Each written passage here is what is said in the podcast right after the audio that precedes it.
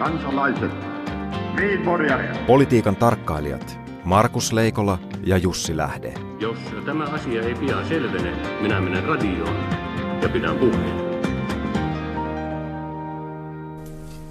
Se on jälleen perjantai, Leikola ja Lähden vuorossa. Oikein hyvää perjantaita Jussi. Hyvää perjantaita Markus, hyvää perjantaita Suomi ja hyvää perjantaita koko maailma. Ja hyvää perjantaita erityisesti Amerikka, jossa nyt on sitten väittelyt, väitelty, debatit, debatoitu ja jäikö tästä kolmannesta jotakin sellaista käteen, mitä me emme olisi jo aiemmin tienneet tai tunteneet tai kokeneet? Tunteneet luissamme, kai sitä luu jäi käteen lähinnä, mutta se mikä oli kaikkein mielenkiintoista oli tämä viimeöinen Al Smith Dinner. Hetken ennen, en muista, että sieltä olisi tullut yhtään kuvaa. No ei, se, se on siis tämmöinen klassikko. Se on se on klassisesti ää, Yhdysvaltain presidentinvaaliehdokkaiden viimeinen kohtaaminen ja se on tämmöinen hyvän tekeväisyystapahtuma. Nimittäin Yhdysvalloissahan voi presidenttiehdokas saada nimensä historiaan myös häviämällä, koska tuota, Al Smith, äh, eli Alfred Smith Jr., joka oli äh, New Yorkin pitkäaikainen kuvernööri, hävisi vuonna 1928 Herbert Hooverille – äänin 444-87, eli erittäin selvästi republikaani Hoover vei vaalit, mutta, tuota, mutta tuota, niin Al Smithin nimi elää siksi, että katolinen kirkko järjestää tämmöisen äh, hyvän tekeväisyys, varainkeruu, äh, tapahtuman, jossa aina joka neljäs vuosi sitten presidenttiehdokkaat kohtaavat ja he pitävät siellä puheenvuoron, joiden tar- tarkoitus on kertoa siitä, että he osaavat suhtautua huumorilla itseensä ja toisiinsa. Ja... Kuin mahtoi käydä? no, sanoppa muuta, koska tuota, kyllä tämä on, tämä on ehkä semmoinen, johon nyt niin kuin nimenomaan ehdokkaiden luonnekuvan kannalta ää, oli niin kuin kiinnitty poikkeuksellisen paljon huomiota – ja tuota, täytyy sanoa, että äh, Donald Trump oli ehkä Donald Trumpimpi kuin kertaakaan aikaisemmin. Eli pöytätavoista ei puhettakaan dinnerille? No tästä, tästä, tästä nyt ei, tässä on nyt toistaiseksi raportoitu vain, vain äh, näistä puheenvuoroista, ei siitä, että kumminpäin haarukka ja veitsi on kädessä ja kehen veitsi on kohdistettu. Mutta hyväksyykö hän ruokaliston lopputulokseksi? No kyllä se oli aika, se, se, se, ne oli, molemmat oli niin kuin aika lailla ö, käsikirjoitettuja. Nämä, nämä molempien puheenvuorot oli hyvin käsikirjoitettuja. Voisi sanoa, että, että tuota, Hillary Clinton ei olisi pärjännyt yhtäkään muuta ää, Al Smith Dinnerin puhujaa vastaan vuosikymmeniin, mutta hän pärjäsi hyvin Donald Trumpia vastaan. Sehän on hienoa, että aina häviäjä on joukossa. Se täytyy mm. muistaa. Toinen häviäjän pitää nyt mainita, nimittäin silloin 28 ää, tuota, ää, Cordell Hull-niminen ää, henkilö hävisi taas sitten Al Smithille ää, esivaaleissa, demokraattien esivaaleissa. Ja se oli siunaukseksi maailmalle, koska Hall sitten ää, hävittyä vaalit suuntasi energiansa muualle. Hänestä tuli Yhdysvaltain, hän oli ollut ja oli, hänestä tuli myöhemminkin Yhdysvaltain ulkoministeri, mutta hän sai vuonna 1944 Nobelin rauhanpalkinnon ideoituaan ö, muun muassa YK rauhanturvajoukkojen perustamisen, mutta siihen me palataan myöhemmin. Siihen tänään. palaamme myöhemmin, samoin, samoin kuin myöhemmin voidaan palata siihenkin, että Hoover oli tämmöinen bisneksestä ulkopuolelta, niin tota vähän politiikkaan tullut ja keksinyt. Hän voisi olla republikaanien ehdokas. Mm. Mutta, mutta tuota, tapahtuu... valittuja, valittuja presidenttejäkin on. Valittujakin presidenttejä on Suomessa. Niitä on tällä viikolla ollut useampiakin kappaleita. Ei tarkoita sitä, että Sauli Niinistöllä olisi ilmaantunut kilpailijoita, vaan, vaan naapurimaamme ja suhteellisen läheisen naapurimaamme sekä Liettuan että Viron presidentit on ollut täällä. Ja mielenkiintoistahan on se, että Viron presidentti, uusi valittu presidentti Kersti Kaljulait, joka pitkän prosessin tuloksena valittiin, Hänkin näkee Suomen kuitenkin sinä maana, jonne ensimmäiseksi tullaan vielä. Se on totta ja tuota, ennustaminen on aina vaikeaa. Ja erityisen vaikeaa on tulevaisuuden ja ennen kaikkea presidenttien tulevaisuuden ennustaminen. Ja kun suomalaisessa mediassa on nyt esitetty näkemyksiä siitä, että taustansa vuoksi Kaljulait tulee, Kaljulait tulee keskittymään presidenttinä talousasioihin, niin kuinka kävikään, kun talousmies Mauno Koivisto valittiin, mihin asioihin hän joutui keskittymään. Ja, ja josta nimenomaan epäiltiin, että talous, taloustaustansa takia hänestä ei ole ulkopolitiikkaa. Niin, tai sama epäily muuten kohdistettiin aikanaan Sauli Niinistöön. Niin, kyllä tässä, tässä pikemminkin tuntuu siltä, että tätä siltä puolelta on ponnistettu ja tässä kun katsoo, katsoo näitä tuoreita esimerkiksi Suomen Pankin nimityksiä, niin voi olla, että saamme nähdä talousmiehiä presidenttikisoissa vielä pitkän aikaa tästä eteenpäinkin Suomessa. Mutta kiinnostava oli myöskin se, että tätä tämmöisenä aikana, jossa samaan aikaan puhutaan, EUn huippukokouksessa puhutaan siitä, että pitäisikö Venäjää kohdistaa uusia pakotteita, enemmän pakotteita nyt Syyrian vuoksi ja siellä, siellä voi sanoa, että vallitsee lähinnä yksimielisyys siitä, että mistään ei vallitse yksimielisyyttä. Niin kuitenkin Suomi ja Viro, jolla on ollut varsin erilaiset Venäjä-kannat ja tietysti erilainen historia suhteessa Venäjän ennen kaikkea, mistä seuraa myöskin Venäjän erilainen nykypäivä suhteessa Suomeen ja Viroon. Niin Kaljulait ja Niinistö olivat varsin yksituumaisia ainakin ulospäin. Niin, kyllä, kyllä tota, mä sanoisin näin, että... Mutta onko, voiko, siis onko Viron po- politiikka muuttunut sitten Ilveksestä Kaljulaittiin vai onko, sit, vai onko kysymys siitä, että Suomi ja Viro kokevat tarvetta esiintyä yhtenäisenä? Markus, jos jokin on muuttunut, se on Venäjän politiikka. Ja se, on, se vaikuttaa kaikkeen. Se vaikuttaa myös siihen, minkälaisia valtiomiehiä ja naisia näistä presidenteistä urallaan tulee. Mutta Venäjän Päänsärkyä poli- heille on kuitenkin luvassa ja vastaukset eivät löyty ihan apteekin hyllyltä. Ei, ne eivät löydy apteekin hyllyltä. Tota, sen, sijaan, sen sijaan se, missä se apteekin hylly on ja, ja, ja tota, kuka sanoo, missä se kaappi seisoo, niin se muuttuu paljon nopeammin. Tällä viikolla olemme nähneet historiallisen avauksen, kun, kun SDPn eduskuntaryhmän puheenjohtaja Antti Lindman, joka oli viime viikolla täällä vieraana, niin hän, hän esittää nyt, että kaikin mokomin voitaisiin apteekit liberalisoida ja sama SDP oli vielä kotvainen sitten sitä, että apteekit pitäisi sosialisoida. Niin 70-luvulla.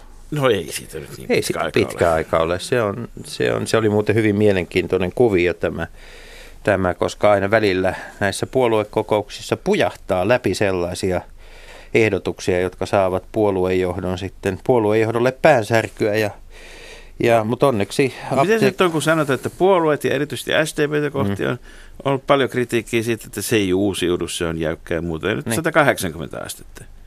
Niin. No mutta kun monessa puolueessa se uusiutuminen tarkoittaa 360 astetta, koska jos ajatellaan kokoomuksen suhdetta apteekkeihin, niin kokoomus, joka on aina ajanut, eikö niin, markkinataloutta, Kyllä. liberalisointia. Ja muuta apteekkarien asiaa. Eikö niin, e, niin, niin, juuri näin. Mutta, mutta kyllähän SDP esitti myös pankkien sosialisointia. Joo, ja kyllähän tässä pankkeja on muuten sosialisoitu. Niin, Sekin kotimaassa porvari, että maailmalla. Jo porvarihallituksen aikana. Mutta apteekkeja Suomessa... Ehkä, ehkä tämä vanha totuus näin, että porvarihallitukset tekevät sosiaalidemokraattista politiikkaa Suomessa. Ja ketkä siitä tänä päivänä eniten hyötyvät, eivät ole sen enempää porvarit kuin demaritkaan, vaan populistit. Hmm. Markus, sulla on pointti. Radio Yhdessä. Leikola ja Lähde.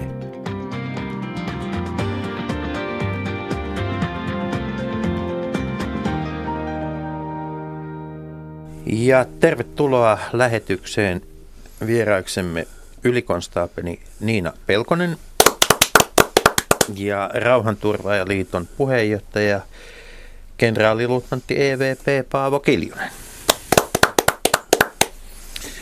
Niin, teille, tota, olette täällä siksi, koska suomalaisesta rauhanturvatyöstä tota, sen alkamista tulee 60 vuotta tänä vuonna täyteen. Ja, ja, ja tota, 60 vuotta on tietysti, niin kuin tässä jo aiemminkin lähetyksessä tuli ilmi, niin monet asiat muuttuvat sitten vuosikymmenten saatossa ja se vasta onkin muuttunut, jos joku.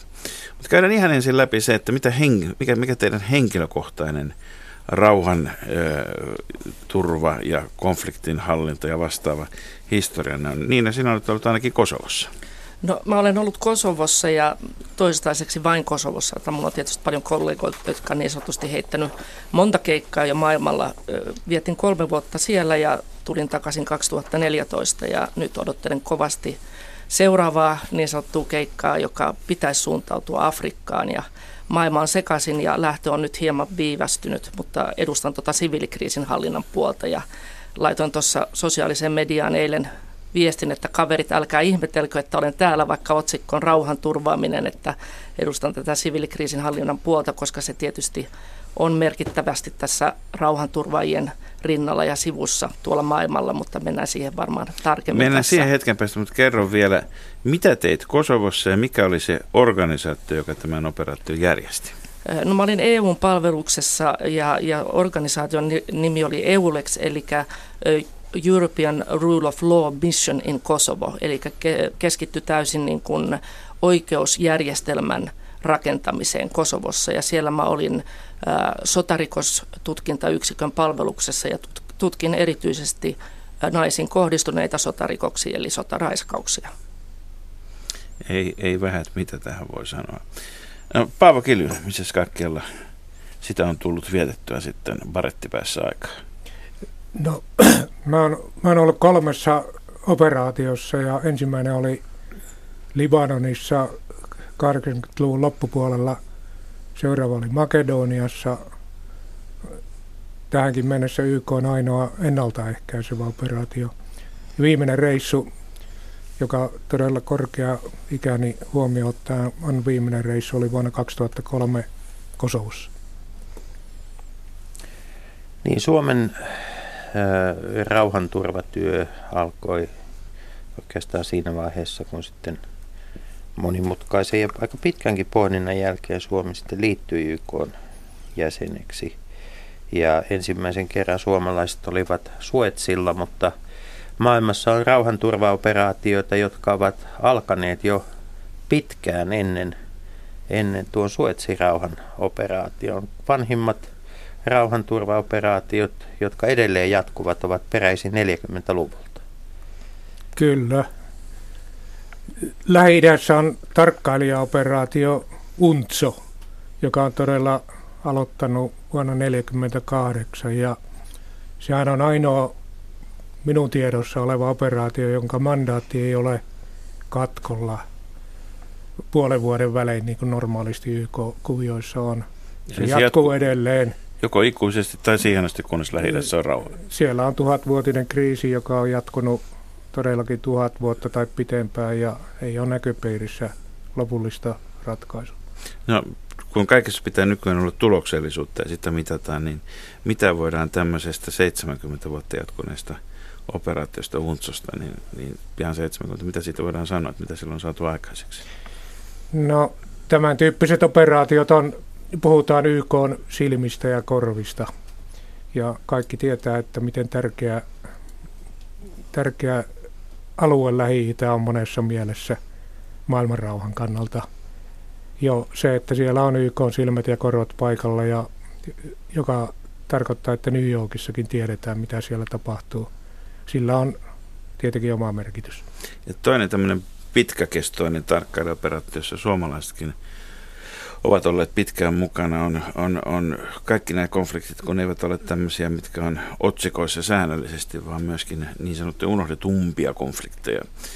Tuolla Jammu ja Kashmirin, Intia ja Pakistanin rajamalla um, Unmogip on ollut vuodesta 1949 ja suomalaisetkin on ollut siinä pitkään mukana, yksi tai kaksi tarkkailijaa kerrallaan, niin, niin se, että siellä, voidaanko sanoa, että YK on tai tällä operaatiolla osuutta siihen – että siellä nyt ei ole sitten vastaavasti kuitenkaan semmoista tuhatvuotista kriisiä päässyt syntymään. Se on tietysti alun perin seurausta Intian niemimaan jakamisesta Intian ja Pakistaniin, mm. niin, tota, joka on tuorempi asia, mutta yhtä, kaikki niin varsinaiset yhteenotot ovat jääneet ajoittaiseksi kuitenkin. Kyllä, mutta lopullista ratkaisua sielläkään ei vielä ole. Että sinällä on hyvä, että YK sitä kautta kansainvälinen yhteisö tarkkailee ja on tietoinen, mitä siellä tapahtuu. Tuota, Paavo Kiljunen, kuinka paljon nämä operaatiot ovat vuosikymmenten vaiheessa, vaihtoissa muuttuneet? Nämä on kuitenkin olleet sellaisia ensimmäiset operaatiot, samoin kuin sitten Suetsin operaatio, jossa oli selkeästi kaksi osapuolta, joiden väliin sitten YK-lipun alla mentiin rauhaa turvaamaan. Minkälaisia nämä nyky, nykyaikana syntyvät kriisit ovat ja, ja tota, mitä se kaikille tälle työlle ja sen johtamiselle merkitsee? No nämä ensimmäiset operaatiot perustettiin tilanteeseen, missä oli kyse valtioiden välisestä kriisistä, selkkauksesta, jossa sitten asetelma oli tulitauko tai aselepo. Joo, sitten mentiin sitä valvomaan. Mutta sitten oikeastaan Jugoslavian kriisiä tietenkin on näitä ollut Afrikassa ja muuallakin vastaavia, mutta meitä lähinnä oli Jugoslavian kriisi sitten 9, tai hajoamissodat 90-luvulla, jossa osapuolena ei ollut enää valtioita, eli sisällissota-asetelma. Ja sellaisissa toimijat eivät noudata samanlaisia sääntöjä niin kuin valtioihin yleensä voi jollain tasolla luottaa, että ne esimerkiksi tuntee sodan oikeussäännöt ja niin päin pois. Siellä on sekalaisia joukkoja. Tällä, tänä päivänä varmaan Syyria on oikeastaan paras huono esimerkki siitä, että mikä se toimintaympäristö on. Eli mennään sekavaan tilanteeseen, ja tämä on johtanut, että rauhanturvajoukot tai kriisihallintajoukot, miksi niitä kutsutaankin, kyse on samasta asiasta kuitenkin. Ja kaikki toimijat, siviilitoimijat myös, niin joutuu toimimaan sodan olosuhteita muistuttavissa olosuhteissa. Ja jossain tilanteessa joutuu jopa osapuoleksi. Eli tämä on se suurin muutos. Ei voi enää luottaa, että osapuolet toimii jotenkin järkevästi. Eli, eli se on oikeastaan enemmän kaauksen hallintaa. Se on kaauksen hallintaa. Tai monesti. kaauksessa luovimista ja tietysti niin sen tilanteen jollakin lailla kaikille paremmaksi tekemistä.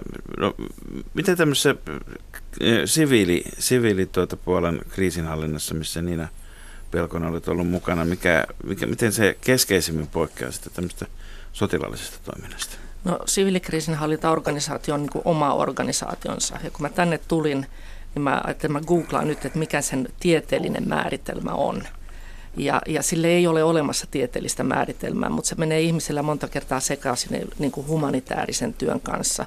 Mutta, mutta siviilikriisinhallintaorganisaatio niin kuin muodostetaan – yleensä nopeasti sen jälkeen, kun rauhanturvaamisorganisaatio tai rauhanturvaajat ovat muodostaneet niin kuin siedettävät olosuhteet kohdemaahan ja sitten lähdetään sitä yhteiskuntaa rakentamaan. Yleensä siinä on mukana poliisia, tullia, rajaa ja, ja esimerkiksi muita lain, lain puolen viranomaisia tai ihan logistisia viranomaisia. Ja, ja tota, yritetään saada sitä niin kuin yhteiskuntaa jollakin lailla pystyyn ja sen siviilikriisinhallinta organisaation mandaatti voi sitten olla joka maassa niin kuin erilainen, että se ei välttämättä koskaan ole se yksi ja sama. Eli siinä on niin kuin luovuudelle ja improvisoinnille myös hyvinkin paljon tilaa. No silloin, kun siitä kohdemaan kanssa sovitaan, että mikä se mandaatti on, että kohdemaahan täytyy aina suostua siihen, että sinne tullaan.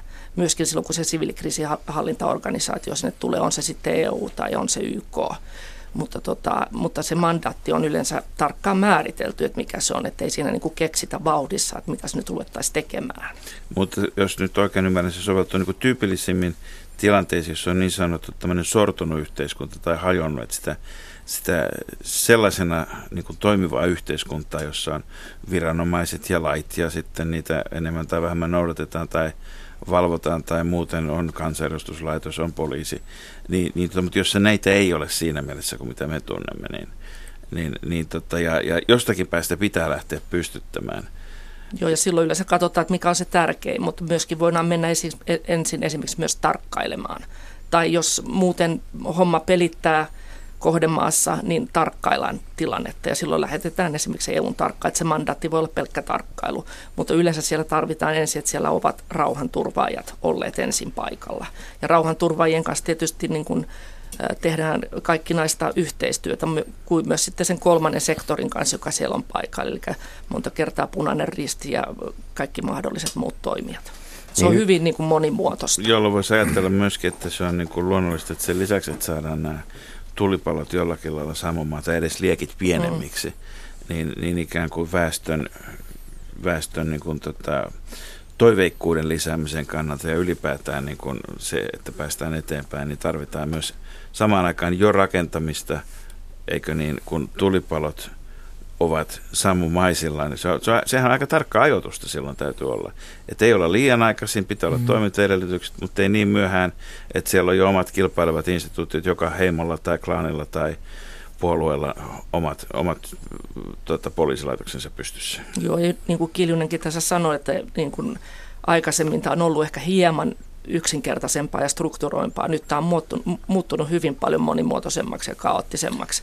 Eli se tilanne voi myöskin, vaikka ollaan läsnä ja paikalla, niin se saattaa, saattaa siellä myöskin muuttua ja sitten joudutaan reagoimaan, että se ei ole mikään helppo.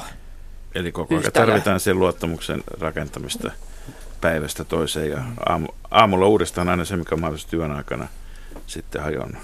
Ja siviilikriisihallinnassa joudutaan tietysti myös, eikö niin, tilanteisiin, jossa tehdään yhteistyötä paikallisten viranomaisten kanssa jo, ja, ja osa näistä viranomaisista saattaa olla saman aikana henkilöinä epäilyksen alaisina erinäköisistä, erinäköisistä rikoksista. Nimenomaan. Ja Miten tällaista, Niina Pelkonen, miten tällaista palettia sitten pyöritetään? Miten se informaatio eri osapuolten välillä voidaan pitää, pitää niin, kuin niin luottamuksellisena, että se ei myöskään sitten joudu väärin käsiin? No siinäpä se dilemma onkin, että sitä ei aina millään voidakaan pitää. Ja, ja tota, se luo sen haasteen, että miksi homma joskus menee yhden askeleen eteenpäin ja sitten otetaan taas kaksi askelta taaksepäin. Et, et, tota, ja, ja ihmetellä, että miksi, miksi jossakin jutussa tuli takapakkia, kun ollaan huomattu, tuntuu, että nyt ollaan saavutettu jotakin ja, ja asiat vuotaa. Ja, ja joskus joudutaan niin kuin, toimimaan pelkästään sen kansainvälisen yhte, yhte, yhteisön niin kuin, kesken, koska tietoja ei voida antaa paikalliselle viranomaiselle justiinsa esimerkiksi näiden tietovuotopelkojen takia.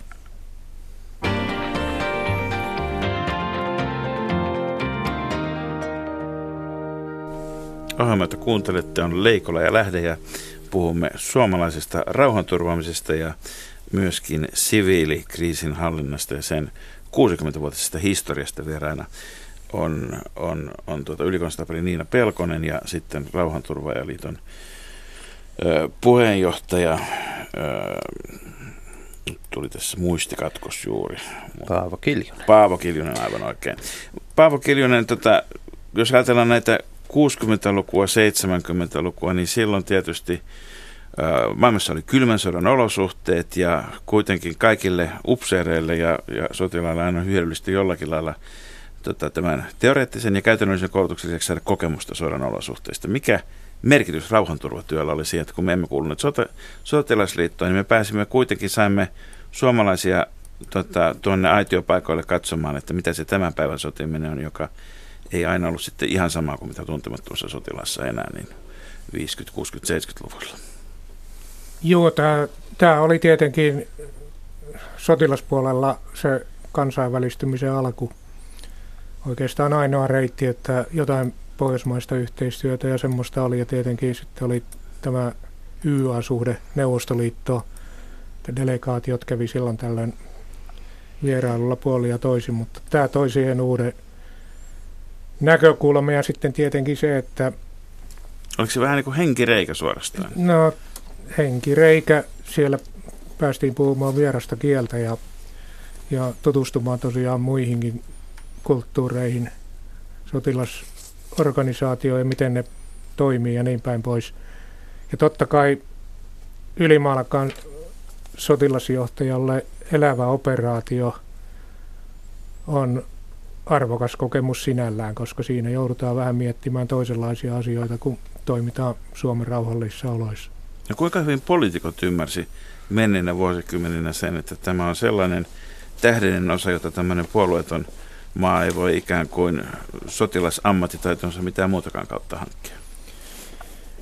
Pol- Poliitikot on pikkuhiljaa, siis tämä aloitus oli varmaan hyvin varovainen, kun Suomi lähti näihin ensimmäisiin operaatioihin ja joka lähtöpäätöstä, sitä poliittista päätöstä tehtäessä, niin eräs asia oli, jota mietittiin tarkkaan, että siihen operaatioon ei saanut liittyä suurvaltojen välistä eturistiriitaa, joka on meille vanhemmille tuttu termi vanhoilta ajoilta.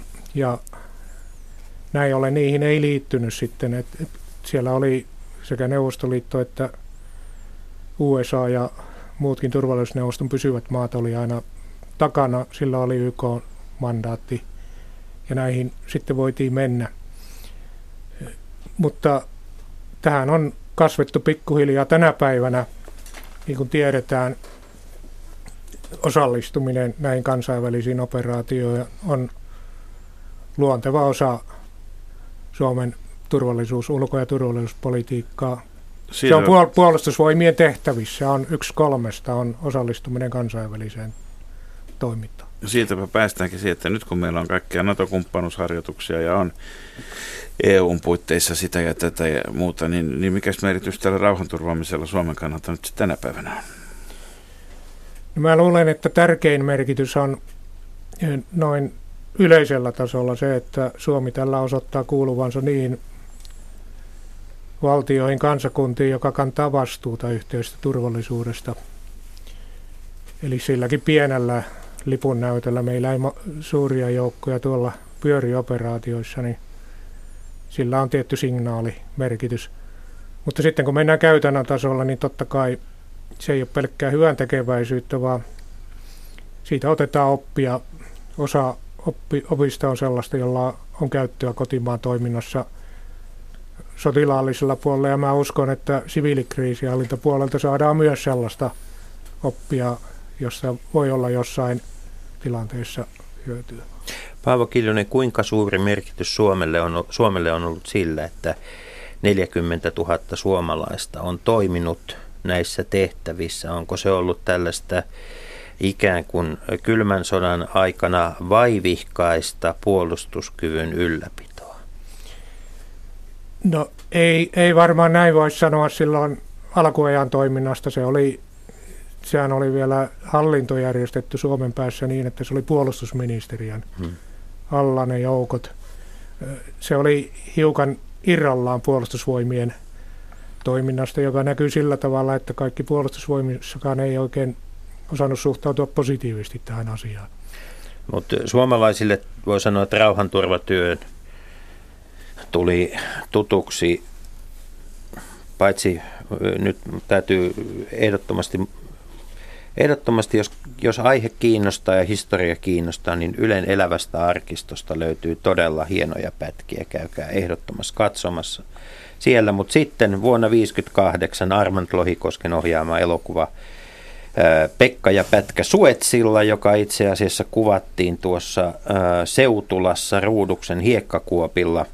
Ja tuota, siellä oli hahmoina tietysti tuota Esa Pakarisen esittämän Pekka ja Masaniemen esittämän pätkän lisäksi, niin se oli, asetelma oli aika selkeä. Siellä oli paitsi molemmat osapuolet, kriisin osapuolet edustettuna, niin sen lisäksi siellä oli, oli myös Juhani Kumpulaisen esittämä asekauppias ja, ja tuota, erinäköistä henkilöä, mutta tuota, se oli myös melkoinen sosiaalinen nousu pikkukylässä, varsinkin sit siinä vaiheessa, kun autojen tuominen alkoi yleistyä.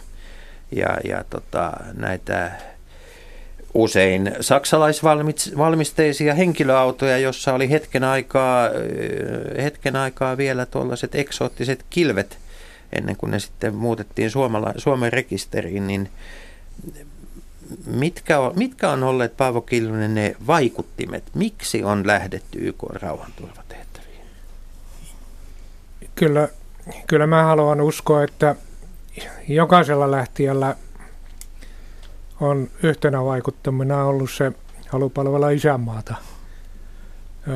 Siinä oli tämä vaihe aika pitkäänkin kesti, että sieltä tuotiin sellaisista operaatioista, missä se oli ylimalkaan mahdollista, niin reissulta tuli auto mukana, jos oli autovaihtoaika.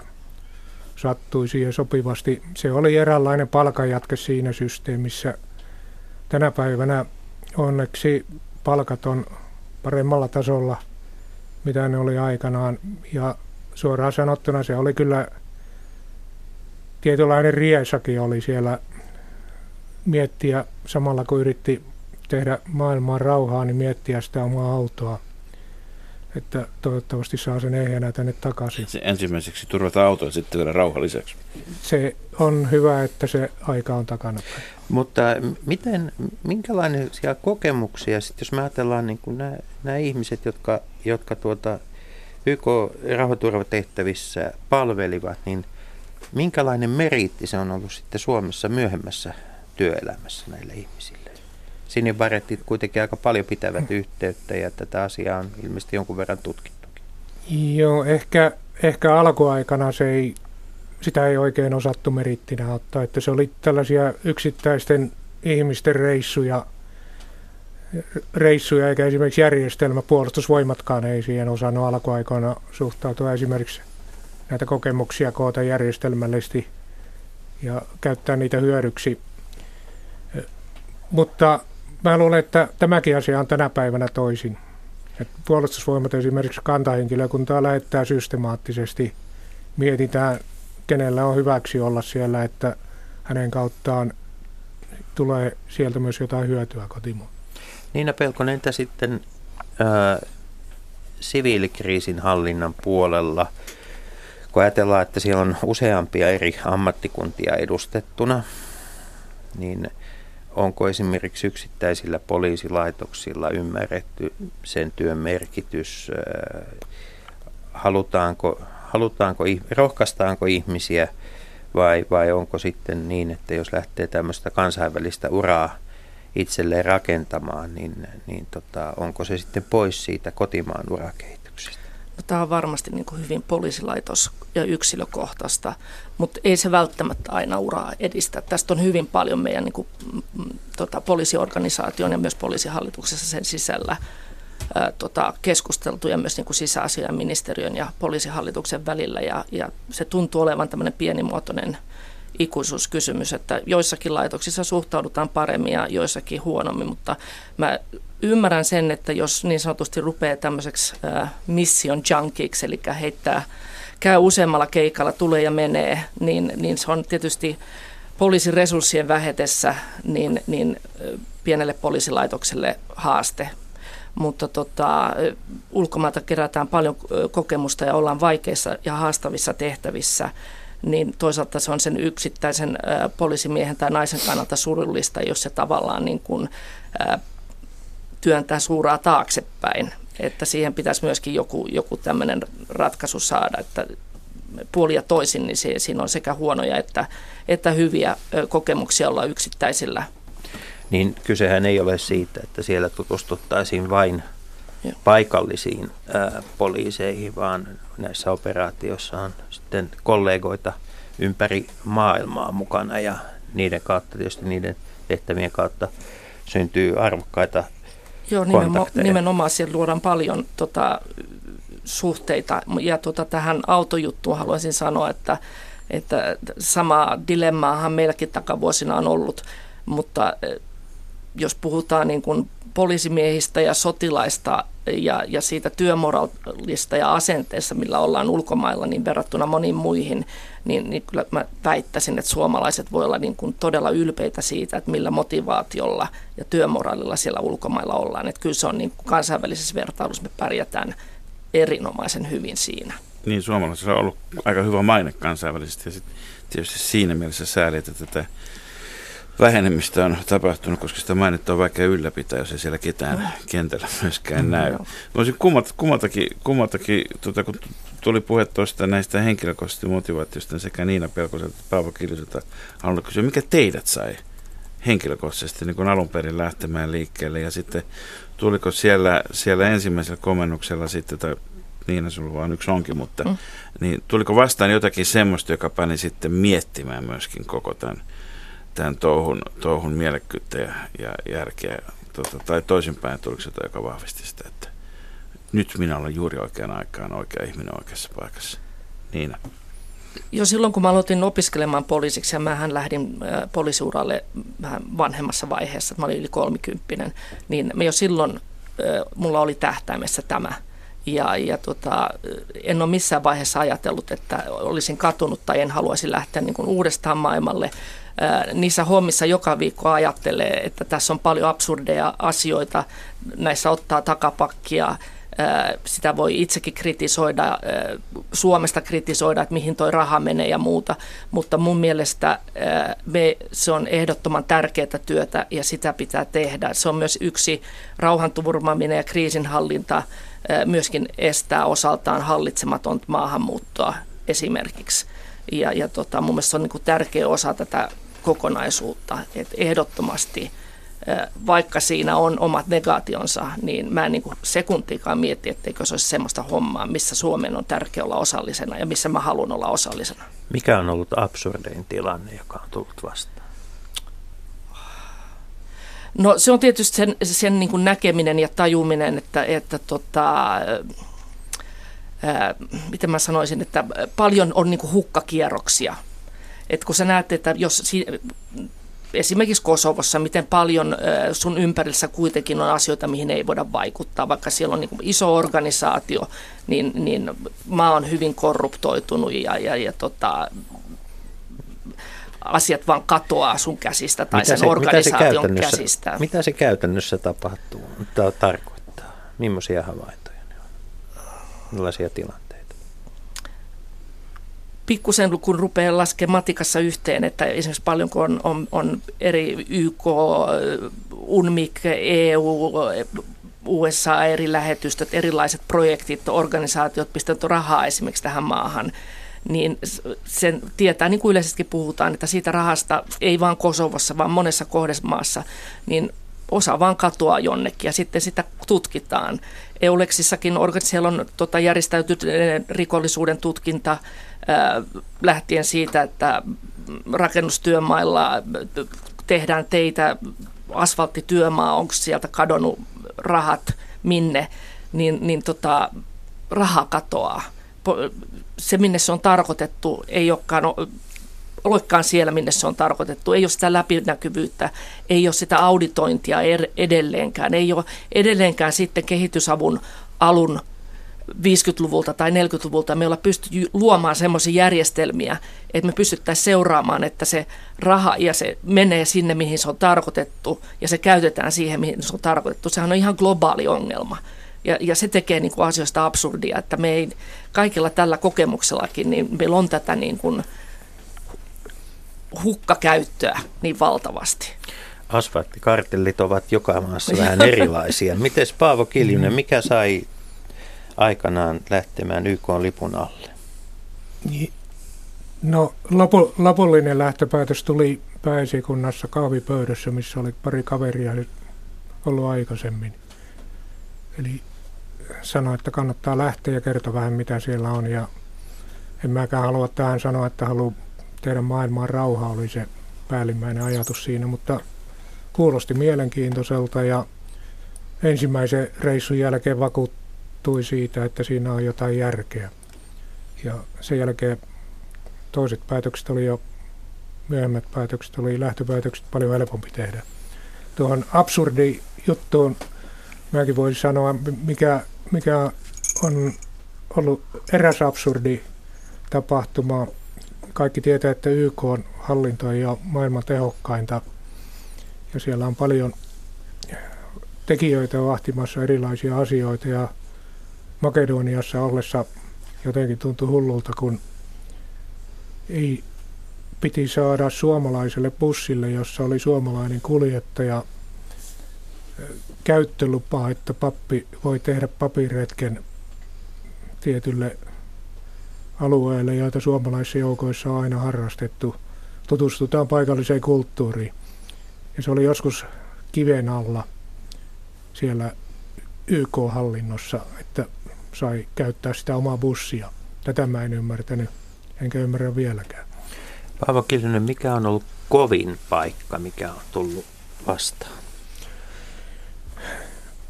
Varmaan kovin, kovin paikka on se, kun tulee tappioita ja sitten lähetetään vainajia Suomeen. Oletko joutunut näitä tilanteita Kyllä. hoitamaan? Kyllä, muutaman kerran. Miten siinä, miten siinä toimitaan? No tietenkin siinä on ne omat hallinnolliset rutiinit, mitä pitää hoitaa, mutta sitten on yhteydet, yhteydet omaisiin, pitää hoitaa asiallisesti ja siinä tietysti Suomenpää on tärkeä, että ne hoituu. Ja, ja sitten oikeastaan silloin kun on johtajatehtävässä, niin hyvin tärkeä asia on se, että saadaan joukko taas jatkamaan hommaansa. Eli se pitää käsitellä ja, ja todeta, että elämä kuitenkin jatkuu. Ne on niitä vaikeimpia tilanteita, kun tappioita tulee. Mulla tuli absurdiosta mieleen yksi juttu, oltiin haastattelemassa todistaja yhdessä pikkukylässä ja jollakin hienolla projektirahoituksella niin palaneiden talojen sijaan niin oli rakennettu tämmöisiä paikallisia rintamamiestaloja tavallaan. Lieneekö Jenkkien rahoituksella sama se hyvä talo, ikkunat, kaikki ovet, ihan paksut seinät ja katot talossa ja mummo asui talossa ja hänellä ei nyt sattunut olemaan mitään sukulaisia Saksassa tai muualla töissä. Hän oli menettänyt kaikki sodassa. Ja tota, hän oli saanut sen talon, mutta kun projektirahoitus oli loppunut siihen talon laittoon, hän on siellä talossa sisällä, ja kun hän ei mitään eläkettä eikä mitään mistään saa, talon sisällä ei ole yhtään mitään. Hän on siellä jakkara ja pöytä naapurien rahoittama, mutta ei siellä ole keittiötä eikä siellä ole mitään, niin se on niin kuin siinä ei ole loppuun asti ajateltu. Se mun mielestä kuvaa monta asiaa. Radio Yhdessä. Leikola ja Lähde.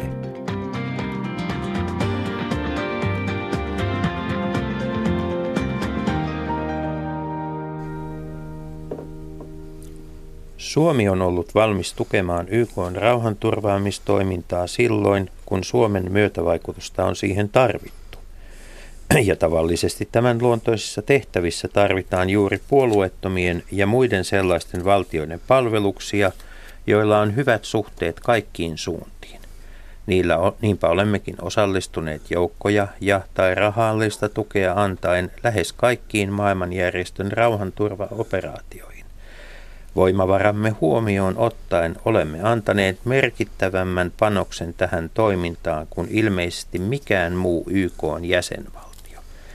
Näin Urho Kekkonen teoksessaan Tamminiemi 1980. Tuota, millainen on Paavo Kiljunen Suomen maine YK rauhanturvaympyröissä tänä päivänä? Olemmeko me edelleen mitalisijoilla? Varmaan maine on, maine on ihan kunnossa, ei siitä ole kysymys, mutta toki määrä, millä me osallistutaan, on huomattavasti pienempi kuin niinä aikoina, kun Suomi ainakin itse kutsui itseään rauhanturvaamisen suurvallaksi. Silloin meillä oli parhaimmillaan siinä 8-90-luvun taitteessa lähes 2000 rauhanturvaajaa operaatioissa silloin, kun oli Namibia-operaatio Ahtisaaren johdolla käynnissä. Määrä on pieni, mutta meillä on lippuja monessa paikassa. Tosin, tosin ne on aika kalliita lippuja. Lähettää muutama mies hyvin kauaksi tai nainen operaatioon. Mutta Paljonko tällä hetkellä joukkoja on tällä hetkellä, tällä hetkellä ollaan siinä noin 500 tasolla. Mistä tämä muutos on Mutta johtunut? tämä on tämä sotilaallinen puoli. Kyllä sotilaallinen puoli ja siviilipuolella on sitten Meillä on tota, siviilikriisihallintapuolella on tällä hetkellä 108 edustajaa ö, 11 operaatiossa. Ei kuulosta kovin isolta luvulta, mutta väestömäärään verrattuna niin ollaan yksi suurimmista siviilikriisinhallintakontribuution antavista maista Euroopassa, eli panos on iso. Ja, ja Niinistö on luvannut viime vuonna YK-huippukokouksessa, jossa Bara- ö, Barack Obama oli puheenjohtajana, lähettää vuoden loppuun mennessä 20 poliisia Afrikkaan, jolloin tota, meidän määrä Afrikassa nousisi moninkertaisesti. Eli ollaan siihen panostettu ja panostamassa edelleen. ja, ja lisäämässä ihmisiä. Suomella on 40 prosenttia siviilikriisinhallinta porukasta naisia, kun muilla mailla keskimäärin on 20. Et koko ajan yritetään pitää sitä hyvin balanssissa. Tuossa tota, vihjasit aikaisemmin vähän, että nämä kokemukset, mitkä, mitkä, mitä tuota, saadaan, niin auttavat myöskin sitten ennaltaehkäisemään esimerkiksi tilanteessa, joka nähtiin Suomessa viime vuonna, että sitten kun tulee, tulee yhtäkkiä täysin ennakoimaton määrä ää, maahanmuuttajia ja, ja, ja tota, millä, millä lailla näitä kokemuksia voidaan hyödyntää sitten näissä tämmöisissä tilanteissa? No tuossa mä tarkoitin lähinnä sitä, että yleensä siihen rauhanturvaamisen rinnalle kohdemaassa tarvitaan siviilikriisin hallinta vahvasti rakentamaan maata, jotta me niin kuin ennaltaehkäistään hallitsematonta maahanmuuttoa. Mutta ylipäätänsä tämä niin kovasti kritisoitu ää, tilanne, kun, kun meille tulee yllätyksenä ja pyytämättä 32-35 000 ää, turvapaikanhakijaa, niin, niin tota, vähän on kiinnitetty huomiota siihen, että kuinka nopeasti Suomi kuitenkin järjesti ää, täällä aikaiseksi olosuhteet, että saatiin ihmiset ää, sisätiloihin, saatiin organisoitua heille olosuhteet, majoitukset, ää, logistiikka ja, ja tota, tietyt niin kuin, saatiin heidät rekisteröityä, haastateltua, saatiin koko systeemi tuota, tuota, pyörimään – E, ja, ja tota, Tornion tätä meidän niin kuin vastaanottoyksikköä siellä, niin, niin tota, käytiin sitten ihan ympäri Eurooppaa käytiin tutustumassa, että miten siellä hoidettiin, hoidettiin hommaa ja otettiin siitä esimerkkiä. Niin mun mielestä se on ihan hyvä esimerkki tämmöistä niin kuin valmiuskyvystä nopeasti reagoida asioihin, joka varmasti auttaa jatkossakin. Ja siellä tietysti toimii ihmisiä paljon, joilla on hyvä viranomaiskoulutus ja, ja erittäin monella kansainvälistä kokemusta erilaisista tehtävistä. 1988 YK rauhanturvatyö ja rauhanturvaajat nimenomaan saivat Nobelin rauhanpalkinnon. 53 maasta on noin puoli miljoonaa ihmistä osallistunut tähän työhön. Samaan aikaan sitten, tai myöhemmin on puhuttu myös aika paljon erilaisista väärinkäytöksistä, mutta myös sitten ihan tämmöistä niin kuin seksuaalisen hyväksikäytön yleisyydestä tietyissä operaatioissa. Miltä tämä, tämmöiset uutiset, minkälaisia ajatuksia ne teissä herättää? Joo, joo nämä herättää, palaan tuohon, tuohon Suomen maineeseen rauhanturvaajana. Et tietenkin nämä herättää ikäviä ajatuksia, että sellaisia on sattunut, mutta suomalaisten osalta voi kyllä sanoa, että meillä on kohtuullisen puhtaat paperit tässä suhteessa. Ja siitä se suomalaisten maine on enemmän peräisin kuin siitä, että meillä olisi valtavat volyymit tarjota kansainväliselle yhteisölle Paavo Kiljunen, mitä voidaan, mit, mistä tämä kertoo? Onko nämä johtamisongelmia vai mitä, mitä ongelmia nämä on? Puhutaan kuitenkin myös ihan tämmöistä esimerkiksi ranskalaisten joukkojen tekemistä, tekemistä tuota, niin kuin nämä hyväksikäyttötapauksista. Nämä on tietysti joukkoja luovuttavien maiden kulttuuriongelmia, mutta myös johtamisongelmia. Ei, ei niitä tietenkään, tietenkään voi mitenkään hyväksyä, mitä siellä tapahtuu, ja se on, se on ikävää, että tähän toimintaan liittyy sellaisia tapahtumia. Mutta, mutta suomalaisten osalta asia on hyvässä kunnossa. No nyt päästään viisi minuuttia ennen lähetyksen loppua aiheeseen, josta mä voisin puhua tietysti vaikka kolme tuntia. lyhyesti sanottuna, niin tässä on ehkä ollut niin kuin viime vuosina isompi ongelma se, että tämä ongelma on tiedostettu jo vuosia. Ja, ja nämä SOP, eli nämä proseduurit ja code of conductit, eli, eli nämä, nämä tota, käyttäytymissäännöt ja muut on selkeästi, selkeästi ohjeistettu jo vuosikausia niin YKssa kuin EUssa. Ja, ja tota, on aina väitetty, että näitä valvotaan ja on zero tolerance ja niin päin pois, ja näin ei ole kuitenkaan ollut. Ja asioita... Toisin sanoen se, joka valvoo järjestystä, on itse ollut valvonnan ulkopuolella. Kyllä, ja näitä on lakastu maton alle aika paljon. Ja nyt tämä on kyllä nostettu Banki Moonin toimesta esimerkiksi YKssa aika hyvin, hyvin esille, ja hän on ollut asiasta pitänyt ehkä yhden raivokkaimmista puheistaan myöskin tästä asiasta niin YK-yleiskokouksessa. Ja tuota, ongelma on se, että siellä missä rauhanturvajoukkoja on, niin siellä myös rauhanturvajoukkojen toimesta ja miksei myöskin täällä siviilikriisihallinnan puolella, niin, niin on harjoitettu ihmiskauppaa. Ja sitten tietysti ihan viime vuosiin asti niin prostituutiota on pidetty niin kuin normaalina ö, osana ö, tämmöistä niin kuin rauhanturvatoiminnan supporttaamista, eli se, että pojat on poikia ja sitä siinä rinnalla tarvitsee olla – ja, Eli näitä asioita, jotka ne, monesti ne liittyvät sodankäynti tai, so, tai armeijakulttuuriin monissa. Joo, ja, tota, ja niihin liittyy tietysti valtavasti ilmiöitä ja, ja tota, naisten erittäin huonoa kohtelua. Ja sitten kun ajatellaan, että näissä konfliktimaissa niin, niin yksi sodankäynnin väline on raiskaus.